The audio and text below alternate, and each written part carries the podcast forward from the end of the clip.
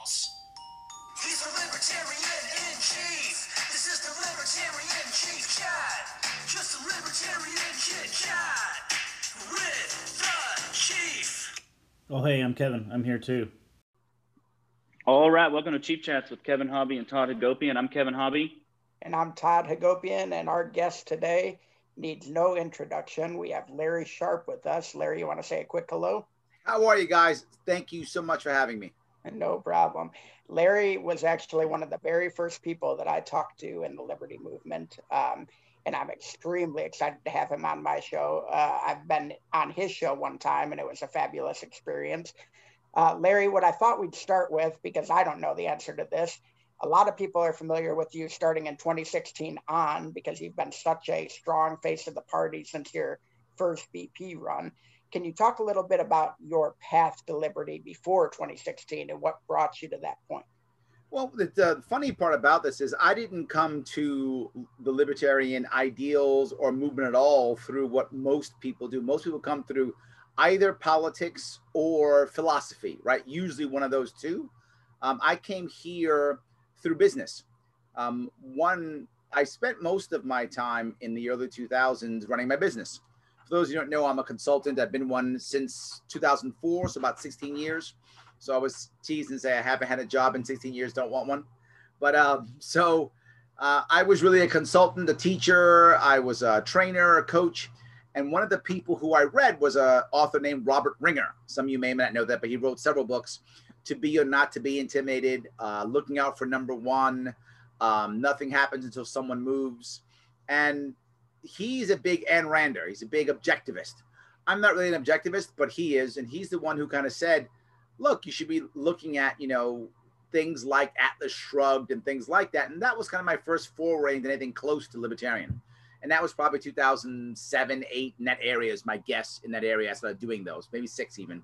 So that's when I started to think about just the ideas of libertarianism, but I didn't know it was libertarianism. I thought it was Robert Ringerism is what I thought it was. Now, politically, I was raised as a kid in the Bronx as, I don't know, Democrats good, Republicans bad, because my parents were Democrats, but I didn't really care either way. Then I joined the Marine Corps at 17. And when I joined the Marine Corps, for those of you who don't know, the Marine Corps is a very conservative branch of the service. And it was the 80s when I joined. My first commander-in-chief was Ronald Reagan. So I really became much more, I think leaned more towards Republican as a teenager. And then I kind of fell off the wagon, if that makes any sense. I voted for George H.W. Bush the first time I could vote. I was old enough to vote in 88. I just missed 84. I was too young. And so my first vote was for George H.W. Bush. But I didn't like Bush because I didn't think he was aggressive enough in war. I didn't like it. I know it sounds crazy, but I was a Marine, and I didn't think he was aggressive enough. And so I voted for Clinton, thinking that Clinton was going to change things. He's a young guy. He's going to change things. And then Clinton was terrible. So I became very much disenchanted with politics. And I was like, Perot was going to win and change the world. That didn't happen. Then I was like, Nader's the guy because, you know, Nader won't win now, but Nader later. I still remember the slogan.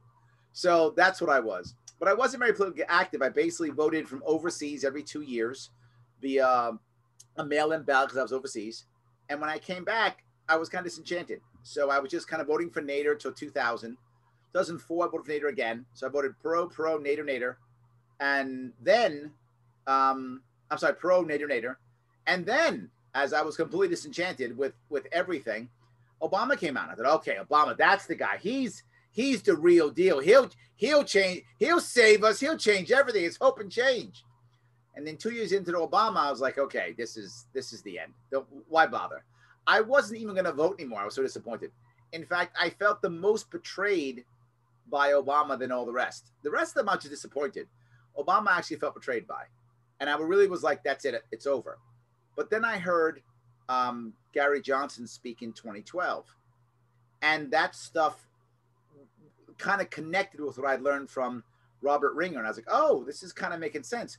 Who are these guys? Librarians? Oh, libertarians. Oh, okay. And then I decided maybe this is the right answer.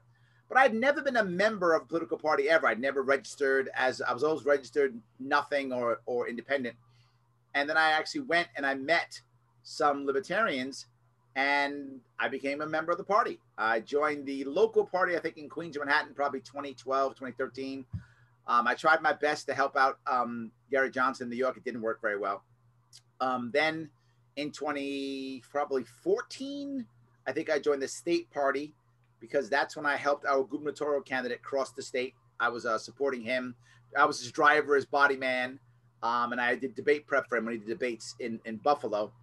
And then I wrote checks like down to the National. I joined the National, became a lifetime member of the National. And then I decided I was going to run for the VP slot in 2016. And that's kind of how I got involved. That was my first try. I was part of the party for 4 years before I tried to run for anything. And then I ran in, just for the VP. And I don't really call that a run. People say, you know, you run, you know, for president or vice president in the Libertarian Party. That's not a run. That's not a campaign. That's basically 4 weeks of me spending my own money trying to convince, you know, 500 people to vote for me. That's not running a campaign. That's what I did in 2016. I dropped like $5 grand of my own money trying to become a Johnson Sharp ticket versus Johnson Weld ticket. I lost by 31 votes. Not that I'm counting. I'm not counting, Todd. You're counting. I'm not counting. So doesn't matter. Who cares? 31 votes. Who cares? But so I lost by 31 votes. And then I decided I'm going to support Gary Johnson. So I supported Gary Johnson through the 2016 campaign. And I decided after that campaign was over, someone had to step up and do a big campaign in 2018. That was me. I did the gubernatorial campaign in 2018. I raised $500,000, built a big campaign, and got disappointing results for what I expected, but overall pretty good. I ran against Trump, not knowing I was running against Trump because Cuomo was my opponent, was just calling everybody Trump. So Trump was part of my campaign, even though I wasn't a Republican. I ran as a Libertarian. So I ran there, and I got 6 times the votes from the last guy who ran, and the highest vote total ever received by a Libertarian in New York State, even more than Gary Johnson got on the Libertarian line in 2016. And I got ballot access for my state. So it was a loss, but relatively it was a win. And then my run for VP in 2020 was not really a run for VP. It was, again, 3 weeks of doing Zoom calls, trying to get people to believe that Judge Jim Gray was the best answer. That's not really a campaign. Yeah, and I think a couple interesting things out of that. So first of all, and not to say anything bad about Gary Johnson, but very rarely, I think, do we hear Gary Johnson was the first politician to pull somebody into the party. You know, I mean? Usually it was, they might be the first Libertarian we voted for, but it was somebody else that pulled them into the party. You know what I mean? So that's interesting that he was kind of your first one. And Dave Smith, though, was teasing me. He goes, you know, I used to say, nope, Gary Johnson didn't bring anybody into the party. And then I met you, Larry. You're the one guy. Like, it's me. I'm the one guy. It's true. I'm the one guy I brought in. It's true. It's me. Yeah, because I know. I mean, there's a lot of people who he's the first one we voted for. He's the first one I ever voted for. You know what I mean? But it's just interesting to hear that. So, and then also interesting to see that you've been on both sides of the independent, you know, cycle with Perot and Nader, and then even Obama. Obviously, Kevin on this program comes from the left side. I come from the right side. We both found libertarianism in different ways, but you've kind of straddled both of those sides throughout your life. It's pretty interesting. Now your New York run, I know you said it was a disappointment, and obviously a lot of us were watching and hoping for better results, but you did have some great countywide results, right? In the out counties. Yeah, I got to tell you what was crazy is in certain parts, certain counties, I got over 9%, which is huge. But not just that, I learned a lot on how to run campaigns and how to do things, right? And this is one of the reasons why I really think, you know, the Gray Sharp campaign would have been a good campaign because we actually had what I think is the right plan. That's the reason why I actually even decided to run with Judge Jim Gray. A lot of people were upset. They were like, Larry, why didn't you run with whoever? You've been a great VP. No, unless the campaign had the plan that I thought it should have, and it may sound like, you know, hubris, but doesn't matter. I ran the largest campaign since Gary Johnson prior to today, right? Prior to this campaign. So I had the most experience. I ran alongside Trump with everybody else. I played this game. I knew the tactics to use. and no other campaign wanted to use my tactics except Judge Jim Gray. He was the only one who agreed with me. That's why I ran with him. And if anyone else would have wanted to be the president, me be the vice president, they wouldn't agree with my tactics. No, thank you. That I don't need, this is not a vanity run for me. I only want to run when I can make impact. And if people weren't going to do my, what I thought was the right thing, way of doing it, there wasn't going to be any impact. So why am I going to waste my time, right? So I can have my name on a, I don't know, on a TV show or something. I already have that. I'm fine. It's the worst. So I don't really care about that. But my point being, there were parts of New York State, not counties, but districts, where I actually got about 26, 27% of the vote in a five-way race. Right. That's a lot. And what I learned from that is those are the places I showed up in where no one else did. Yeah. Right. These are parts of New York State that no one else showed up in. I did. And as a libertarian, as a relative nobody, I was able to pull 26% of the vote in a five-person race. So that's what I learned when it came to running across the state. Yeah. And I think what you're hinting at, I think, is targeted campaigning. Absolutely. For the presidency. Do you want to talk about that tactic and what you were thinking of doing? It's one of the reasons I thought about this, but I hadn't put it into play until I actually ran. I thought about this in 2016. And I was telling the Johnson campaign, this 50-state idea is doomed to fail. It's never going to work. You can't do this. You have to focus on certain states and try to make some impact in certain states. And I said, imagine, this is what I told the team, imagine if you won one state, just won a state, that's it. You lost it, but won a state. There'd be a gold state. Every time they show an electoral map, and they show that map all the goddamn time. And they show that map to be a gold state right there. Imagine if you'd won, I don't know, New Mexico or Utah or Wyoming, insert state, I don't care which one. But if we win a state, that gold state sits there for 4 years and helps every down ballot candidate for the next 4 years in making us legitimate. That's what it does. We are players. We are real. It's a third party. No one wanted to hear me. So when I ran my campaign, that's how it worked for me. I live in New York City. So much stuff goes on in New York City. I can't get any press in New York City. Too much is going on. So I went up to upstate New York to places that were so remote that the local newspaper and TV stations had two options of reporting. The cow escaped or Larry Sharp showed up. Well, the cow's going to escape next week, so we'll cover Larry Sharp.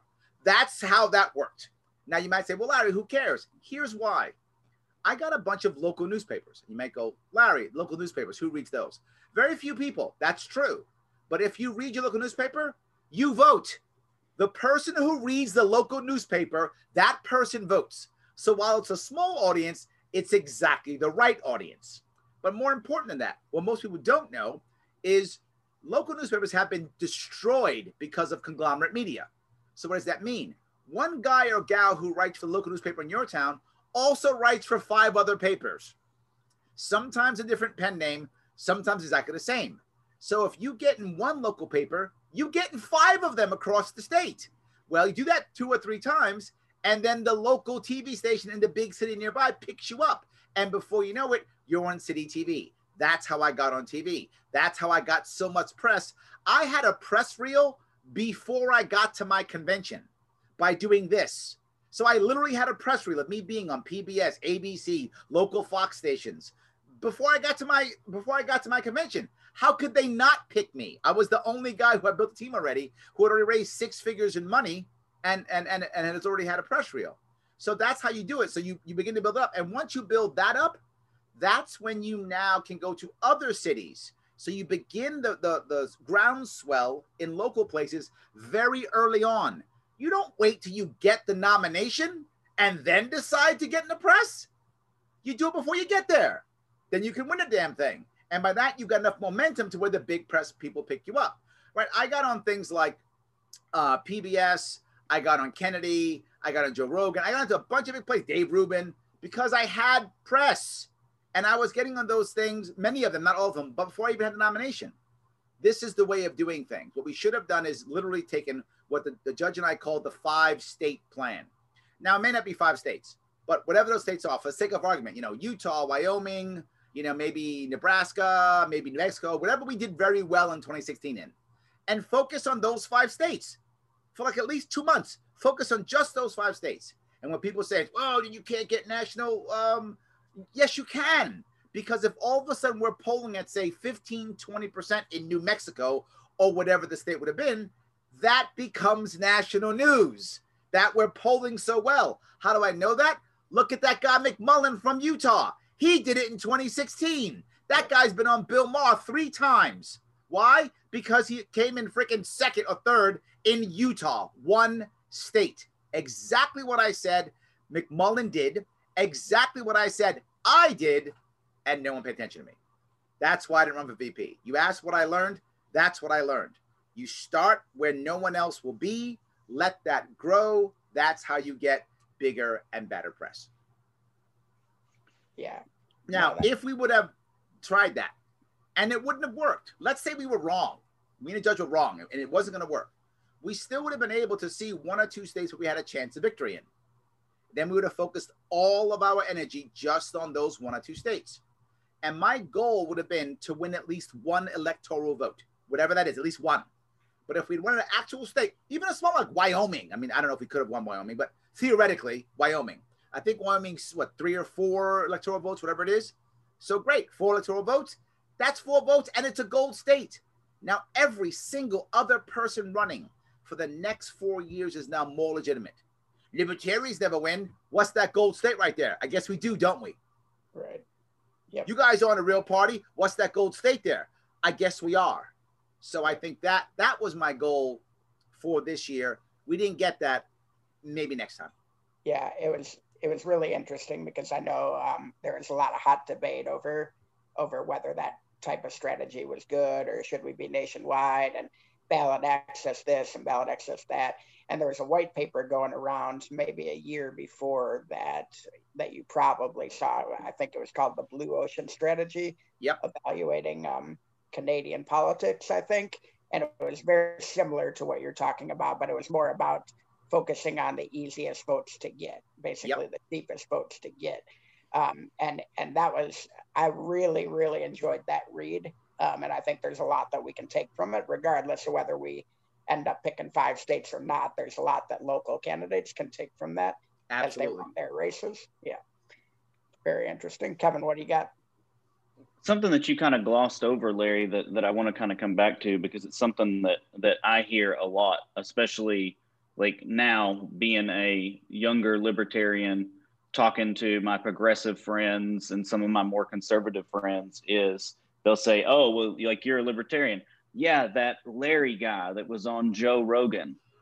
I think that was a super huge thing that people kind of gloss over, but the impact of that, of going on and talking about libertarianism the way that you did and kind of debating him like you did in the school choice and stuff, I think that's a huge thing that you kind of glossed over. And you need to take more credit for that, because that's something that happened years ago and people are still talking about. I still get recognized in the street because of it. Yep. Yeah. I get recognized in New York City. I get recognized, when I go upstate, all the time. And let me tell you why. How you get that. How do you get, people go, how'd you get on Joe Rogan? How'd you get on Joe Rogan? Here's how you get on shows like this. If you're a third party, have interesting ideas. What we don't do, what we do terribly in this party, is this. Are you libertarian? I am. How do you fix this thing? Get government out of it. That's not a policy. That's rhetoric.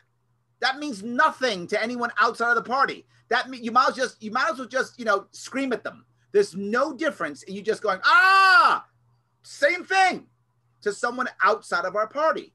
Rhetoric, when you're a third party, it is totally unfair and totally true, always fails if you're a third party.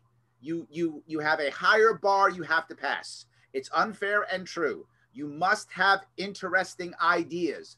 The reason why I got on Joe Rogan wasn't because I'm super handsome. I mean, I am super handsome, but that's not the reason why I got on Joe Rogan.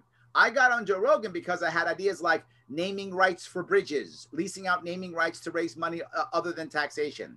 My K-10 program versus K-12 was basically privatized 2 years of high school, right? Regulating cannabis like onions. These ideas is what got me on, not just government bad. Government bad is fine for libertarians and true, but it doesn't work for the average American. It doesn't get you on TV or on Joe Rogan or whatever. You have to have something interesting or nobody cares. Let's talk about two different things that were critical in you getting some of those high vote counts in outer New York there. So one was fundraising. Yep. And then two was being able to talk to folks who aren't libertarians. Yes. So start with fundraising. How were you so successful? Because 500,000, as you mentioned, I think is the highest non-presidential total. Yep. That we've seen. Yep. Yeah. So, yeah, I mean, that's the issue, right? And the best part about that is the big libertarian donors that most people go to, they weren't all my top donors. I got a lot of my money. My average donation was only about $85. That was my average donation.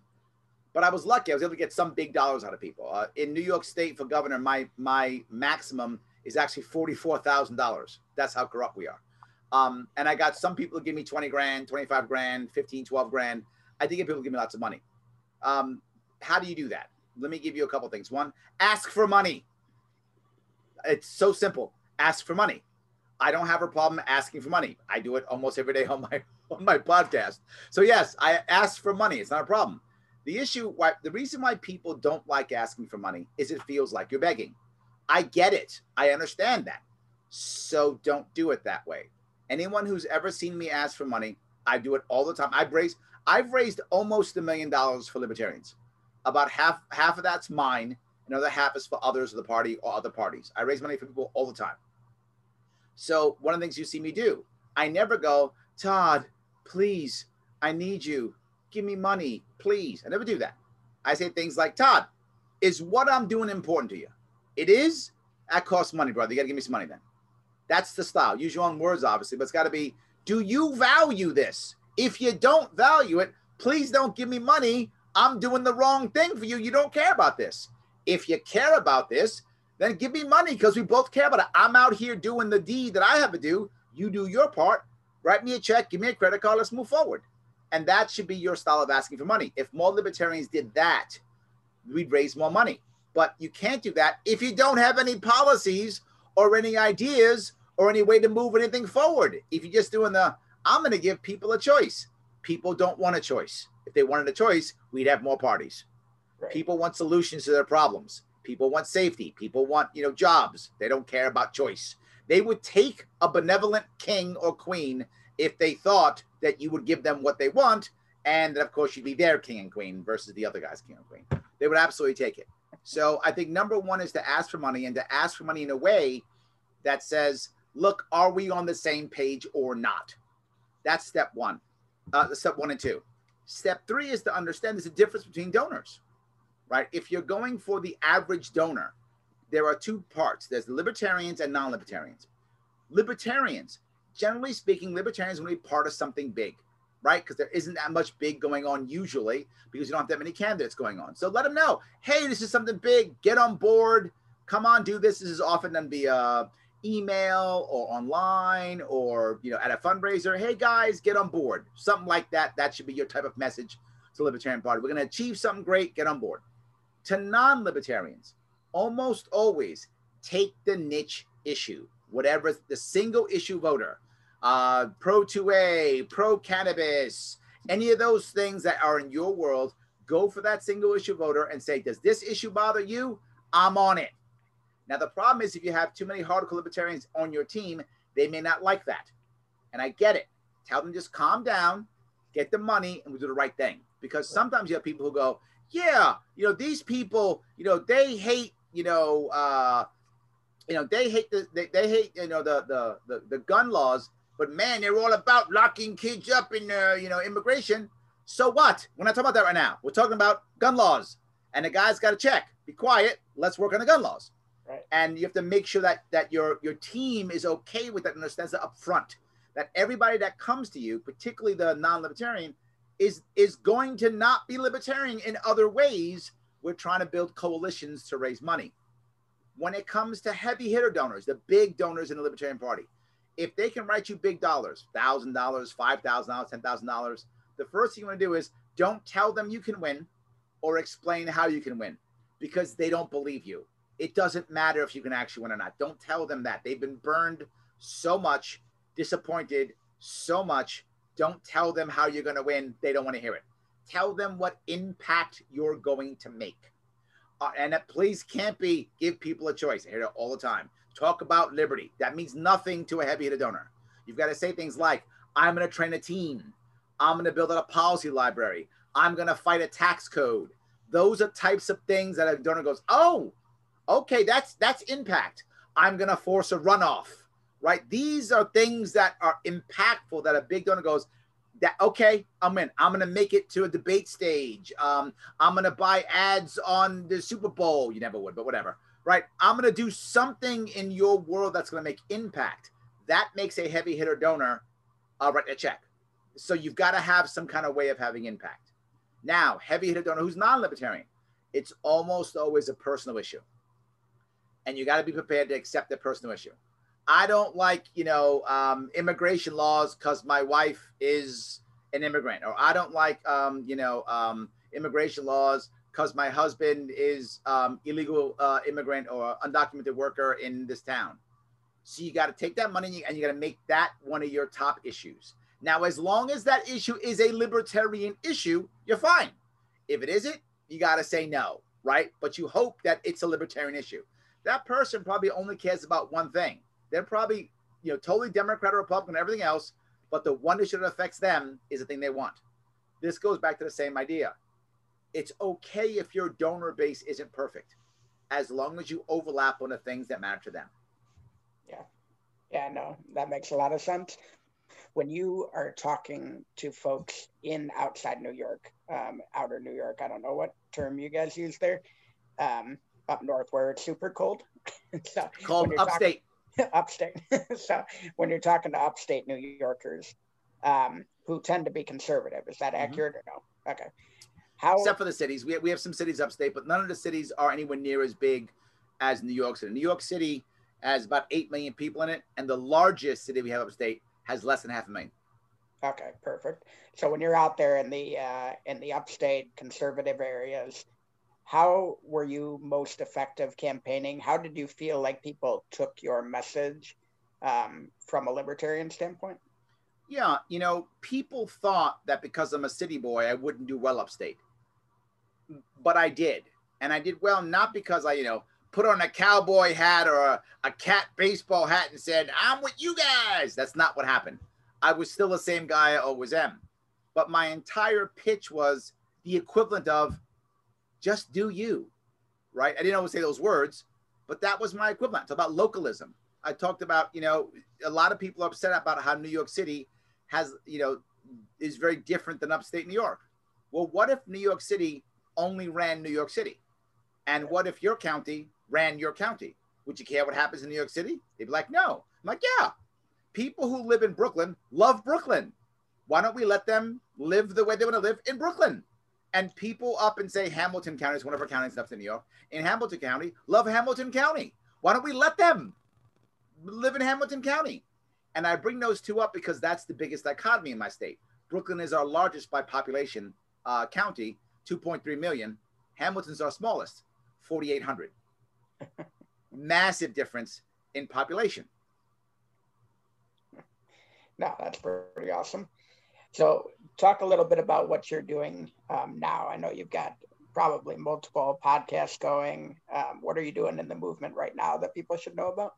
I'm doing three things. I'm doing The Sharp Way, which is the absolute coolest podcast ever to hit podcast world ever, except maybe yours, Todd. Maybe it's number two. We will but it's pretty cool. So yes, the Sharp Way actually is not a libertarian in general. It's not a libertarian podcast. It's not called The Liberty This. It's called The Sharp Way. And it's really a recruiting podcast. It's rare that I have libertarians on it.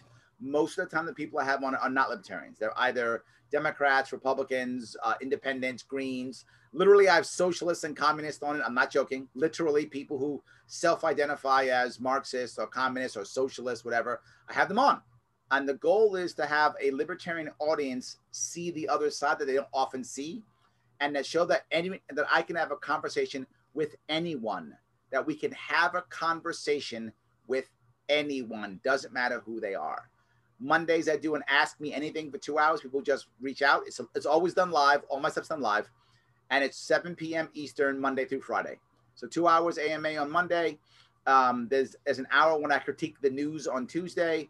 Wednesday and Thursday, I have guests. And Friday, I have a comedian on. And we just talk and laugh about stuff and try to show how human I am and how human other people are. That's the goal of the show, to draw people together to do that. My other one is Libertarians Drinking Coffee Live. I haven't done much of that. That's a pure libertarian show. That is only libertarians going at, Todd, you were on that show. And that is me talking to other libertarians and getting why they're doing things, how they're doing things. That's a pure libertarian show. That's an hour during the day, usually 3 p.m. And I haven't done it recently, but I used to do it 2 or 3 times a week. I'm going to cut back to probably 1 or 2 times a week. I usually do candidates, but I sometimes also do activists. And the third thing I'm doing is a regular terrestrial radio show out of Western New York called A Free Solution. And that's Tuesdays and Thursdays at noon Eastern time. And it's out of the area, Buffalo, Rochester area, Western New York. Syndicated show. That is cool. Is that new? Newer. I'd guest hosted many times. And then the primary host didn't want to do it anymore. So they said, Larry, can you be a permanent host 2 times a week? I said, done. So now I host it twice a week. It's terrestrial, syndicated. It's in like 3 cities. Nice. That's awesome. I didn't know about that last one. I've seen everything else, but I wasn't aware of the radio show. Well, I haven't figured out how to stream it yet. It just happened like a couple of weeks ago. So I got to figure out how to do that soon. Yes. Right now, you kind of have to be in Western New York to listen to it. Oh, yeah. Well. It's a regular radio show. It's not internet. With the gubernatorial race in New York, and we'll ask you what you're planning on doing going forward, but talk to us a little bit just about how the different parties work in New York, as it's my understanding that multiple parties can endorse the same candidate, and there's several parties in New York, right? How does that all work? In New York State, there are about 7, I think, states that have this option, but almost none do it like New York does it. New York, we have what's called fusion voting. That's the name of it. It means that any party, any candidate can actually run on multiple lines, literally be listed on the ballot multiple times. So I could be a libertarian and an independent, a libertarian and a Democrat, libertarian and Republican. In fact, I can have 3 or 4 or 5 lines, in theory, if I could get them. So each party has the ability, if it wants to cross-endorse another candidate. So I could be a libertarian and independent and a conservative and a working families party and a whatever, if I'm able to get those.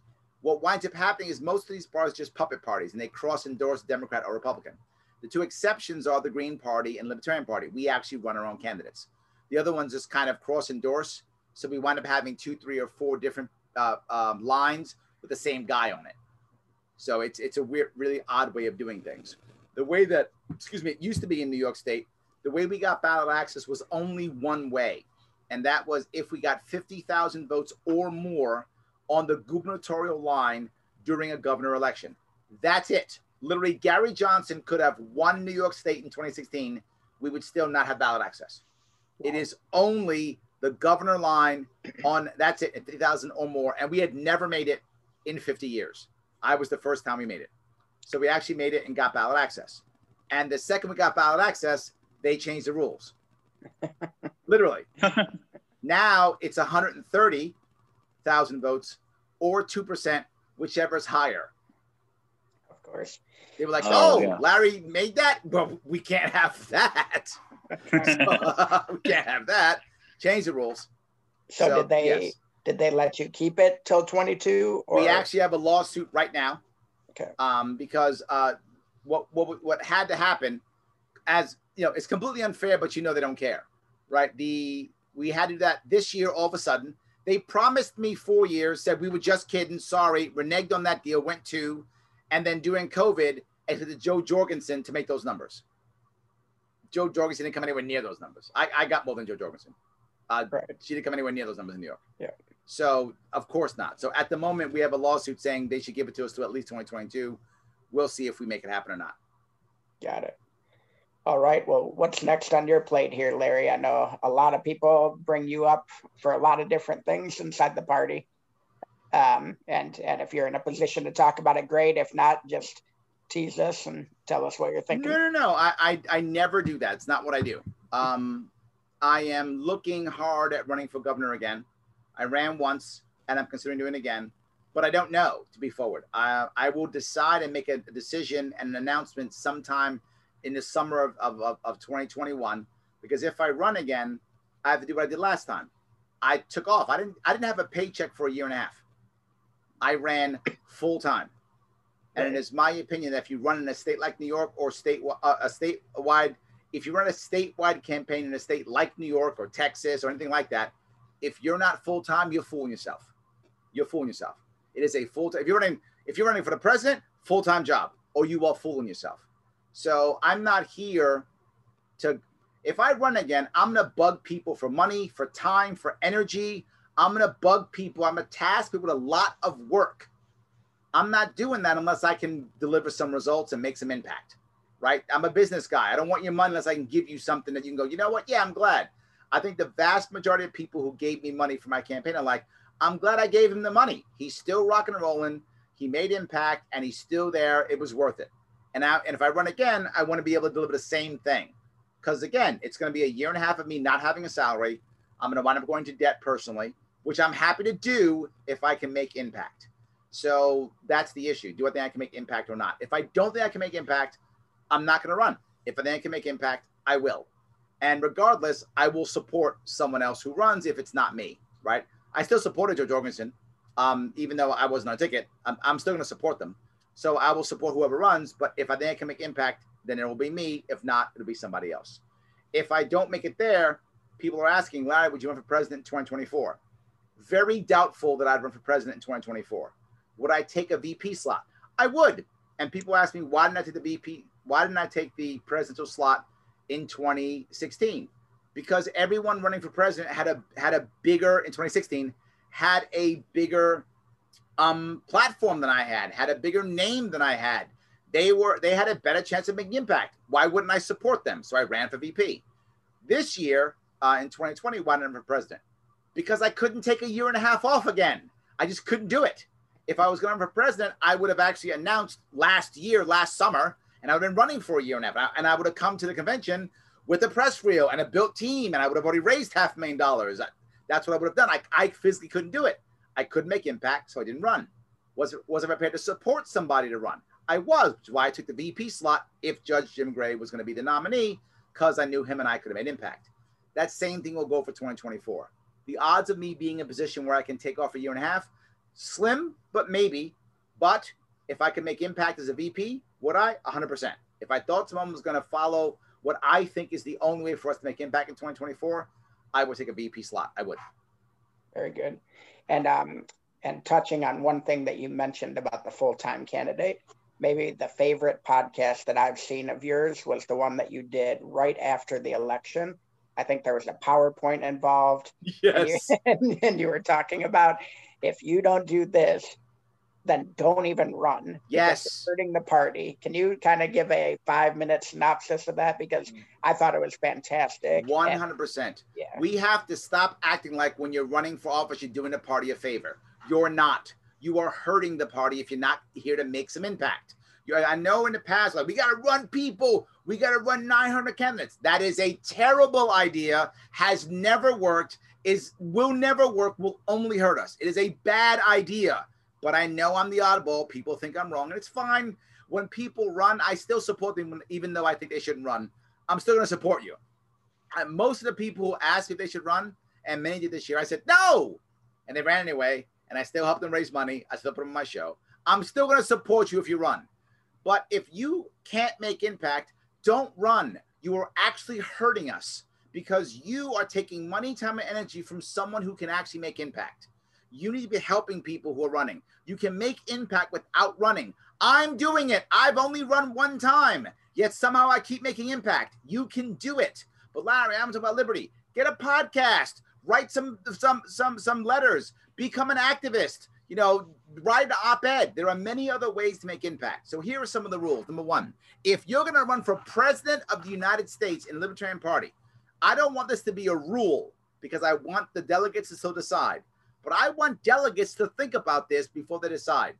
If you can't be a full time candidate for the president of the United States, in my view, my opinion, you should not, we should not vote for you, and you should not accept it.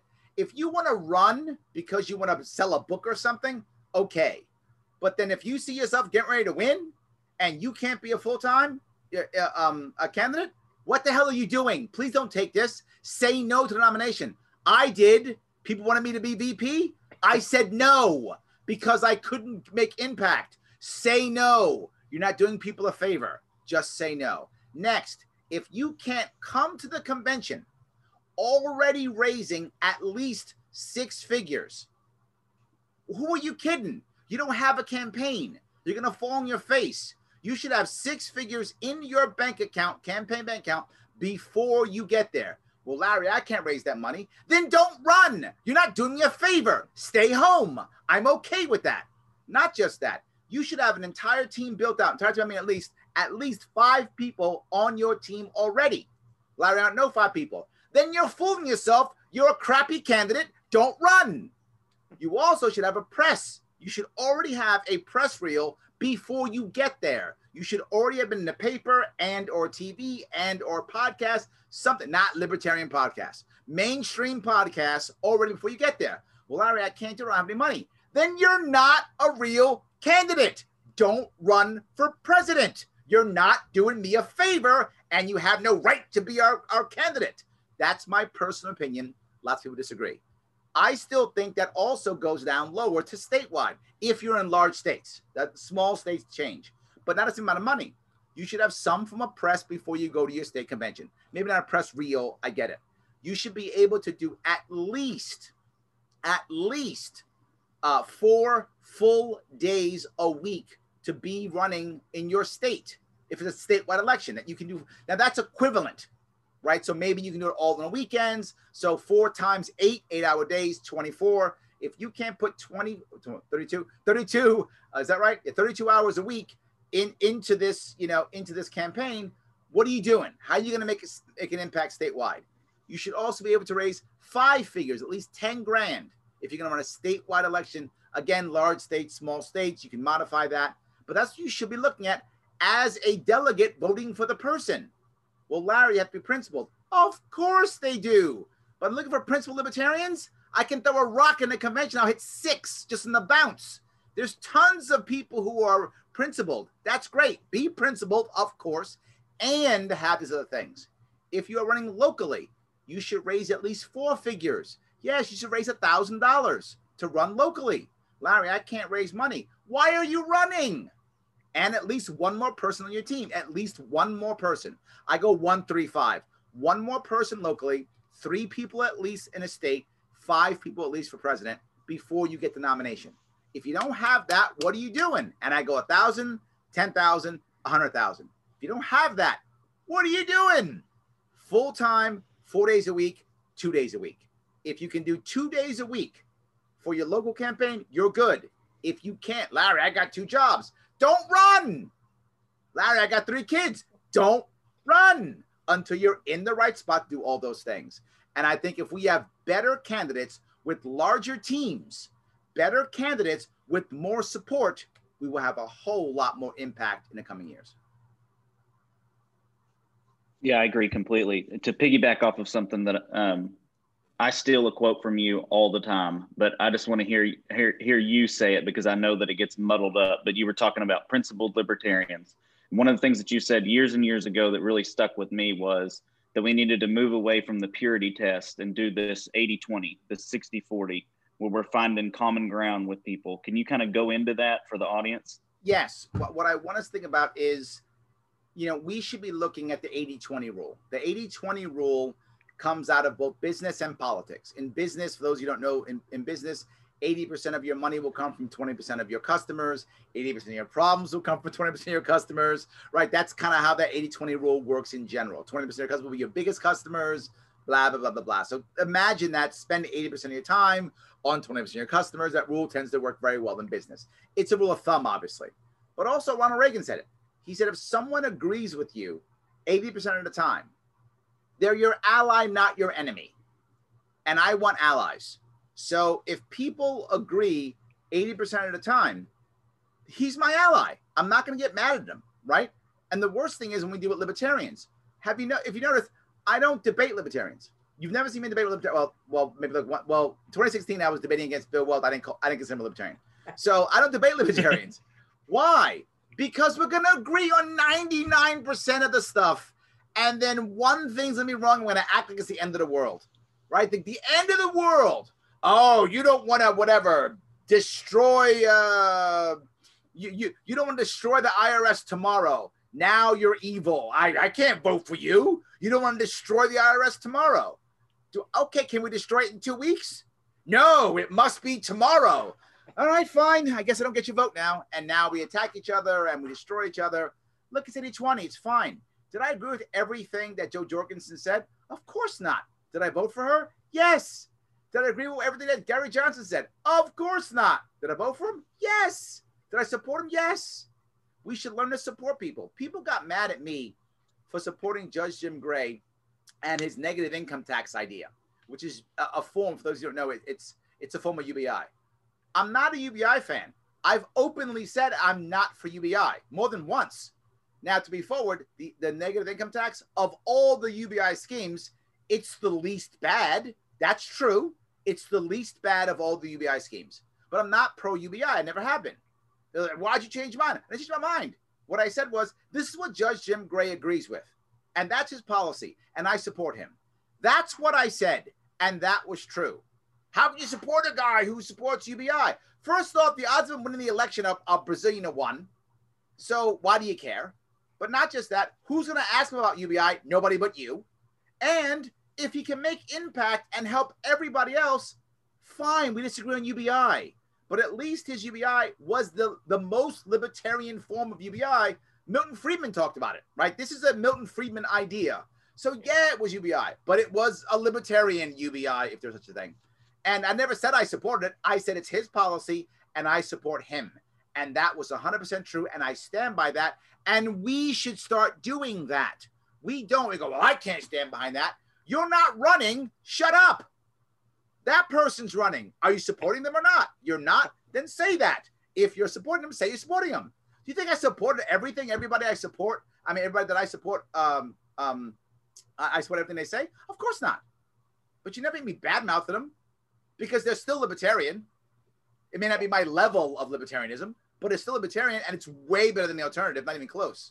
So what drives me crazy is what you said, that someone says something that we don't like and we now destroy them. Judge Jim Gray got hammered on that, like there's no tomorrow. And it was the wrong reason to not vote for him. There were reasons to not vote for him. There absolutely were. That was not one of them. But people chose it as one and they have an option to do so. But that's the idea of an 80-20 rule. We should have been like, you know what? He's a negative income tax guy, fine. Do I think he can make impact for our party? Do I think he can still, you know, give us the right message? Do I think he can still do a good job for us? Fine, I'm in. Yep. Well, very good. Larry, I think everybody knows where to find you, but if you want to just kind of go through all the different places they can find you quick. Sure. Follow me on anything. All the internet things, all of them. Twitter, YouTube, Facebook, LinkedIn, all of them, The Sharp Way. And that's Sharp with an E, and the E stands for entertaining. Well, thank you so much for coming on. We really appreciate it, Larry. We've always appreciated you helping new folks join the party. Both Kevin and I look up to you, and just having you on the show so early means a lot to us. So thank you very much. I hope you guys can get a cool bump. That'd be awesome. Thank you guys. Thank you, Larry.